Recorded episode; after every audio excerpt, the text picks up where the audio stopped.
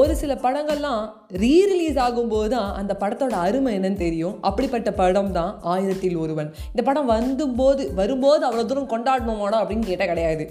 ஆனால் இந்த படத்தை ரீரிலீஸ்க்காக நம்ம பைபிள் நிறையா பேர் போய் பார்த்தாங்க. அதில் என் தம்பியும் ஒன்று அவனும் போய் பார்த்தான் அதுவும் அவன் பார்த்தது மெயினாக என்னத்துக்காக எதுக்குடா போகிற அப்படின்னு கேட்கும்போது நான் அப்போ வந்து ரிலீஸ் ஆகும்போது நான் ரொம்ப குழந்தையாக இருந்தாலும் இந்த படத்துக்குலாம் நீங்கள் என்ன அழிச்சிட்டு போகல இந்த படத்தை நான் கண்டிப்பாக தேட்டரில் பார்ப்பேன். அதுவும் இந்த ஒரு பாட்டுக்காக பார்ப்பேன் அப்படின்னா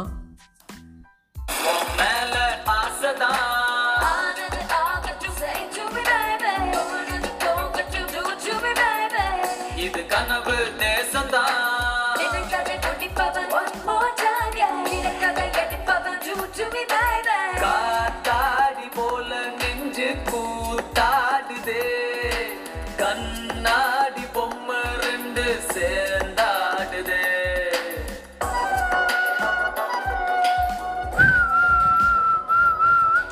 ரீமாசன் மேமோட ஒரு டான்ஸ் ஸ்டெப்ஸ் ஆகட்டும் இல்லை வந்து ஆண்ட்ரியா மேமோட டான்ஸ் ஸ்டெப்ஸ் ஆகட்டும் கார்த்தி சார் கேட்கவே தேவையில்ல. பாட்லேயும் நடிச்சிருப்பார் படத்துலையும் நடிச்சிருப்பார் பயந்த சுபாகமாக நடிச்சிருப்பார் ரொம்ப இன்னசென்ட்டாக நடிச்சிருப்பார் வேறு லெவலில் ஆடி இந்த படம் வந்து ஒரு சில பேருக்கு வந்து புரியும் ஒரு சில பேருக்கு வந்து புரியாது.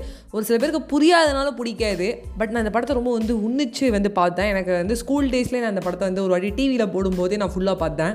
அப்போ எங்கள் அப்பா வந்து சொன்னார் இந்த படம்லாம் உனக்கு புரியாது. இந்த படம்லாம் வந்து நீ வந்து என்ன பேசுகிற நீயே? என்ன பார்த்துட்டு பண்ணுறீங்க நீ போ அப்படின்னாரு. இல்லைப்பா நான் பார்த்தே அவன் இது ஏதோ சொல்ல வரான் அப்படின்னு சொல்லிட்டு பார்த்தேன். பட் இந்த பாட்டு எனக்கு அப்பையிலேருந்து ரொம்ப பிடிக்கும். மேலே ஆசை தான் அப்படின்னு வைப் பண்ணிட்டு இருப்பா ஸோ இந்த படத்தை திருப்பி பார்க்கணுங்கிறதுக்காக இந்த ப்ரொமோட் பண்ணுறியா இல்லை என்ன சொல்ல வர இந்த பாட்காஸ்ட்டில் அப்படின்னு கேட்டிங்கன்னா இந்த பாட்டு எனக்கு ரொம்ப பிடிக்கும். இந்த டைட்டில் எனக்கு அதை விட பிடிக்கும். ஆயிரத்தில் ஒருவன் யார் அந்த ஆயிரத்தில் ஒருவன் இந்த படம் வந்து ரொம்ப அழகான ஒரு படம். அழகான டைட்டிலும் கூட ஆயிரத்தில் ஒருவன் நம்மள யார் ஆயிரத்தில் ஒருவன் அப்படின்னு கேட்டிங்கன்னா யார் ஒருத்தர் படித்து முடிச்சுட்டு வேலை அப்படின்னு ஒன்று கிடைக்கல அப்படிங்கும்போது சுய தொழில் செய்கிறாங்களோ அவங்க தான் ஆயிரத்தில் ஒருவன். அந்த ஆயிரத்தில் ஒத்தண்டா அப்படின்னு சொல்லலாம்.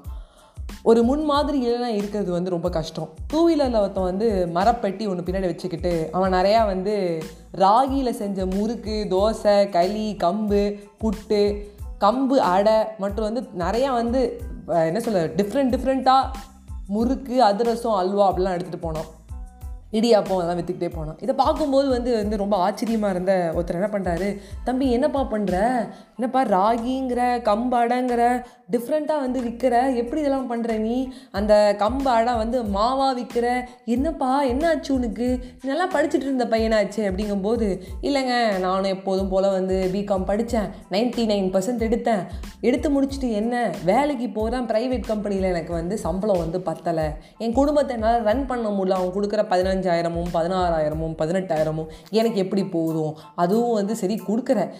எவ்வளோ நேரம் வேலையில் கொடுக்குற? பத்து மணி நேரம் பன்னெண்டு மணி நேரம் ஆகுது. வீட்டுக்கு வந்து office call office call office call office calling manager காலிங்னா நான் என்னங்க பண்ணுறது அதனால தான் என்ன பண்ணேன்? சுயமாக ஒரு தொழில் ஸ்டார்ட் பண்ணணும்னு முடிவு பண்ணிட்டேன். எங்கள் வீட்டில் எங்கள் பாட்டி அம்மா பெரியம்மா எல்லோரும் ஜாயின்ட் ஃபேமிலி நிறையா வந்து எல்லாருக்குமே டிஃப்ரெண்ட் டிஃப்ரெண்ட் டிஷ்ஷஸ்லாம் தெரியும்.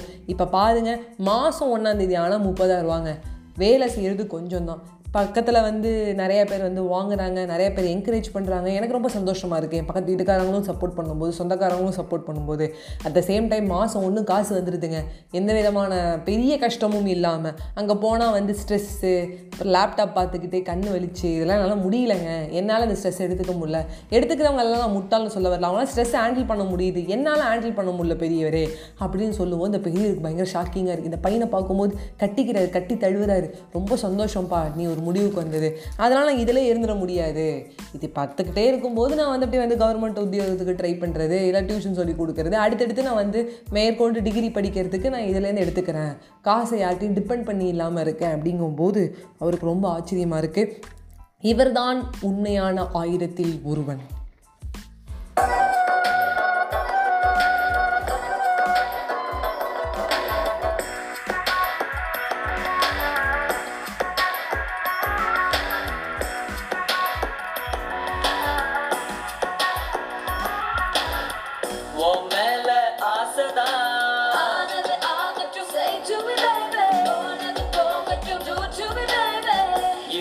Me, baby.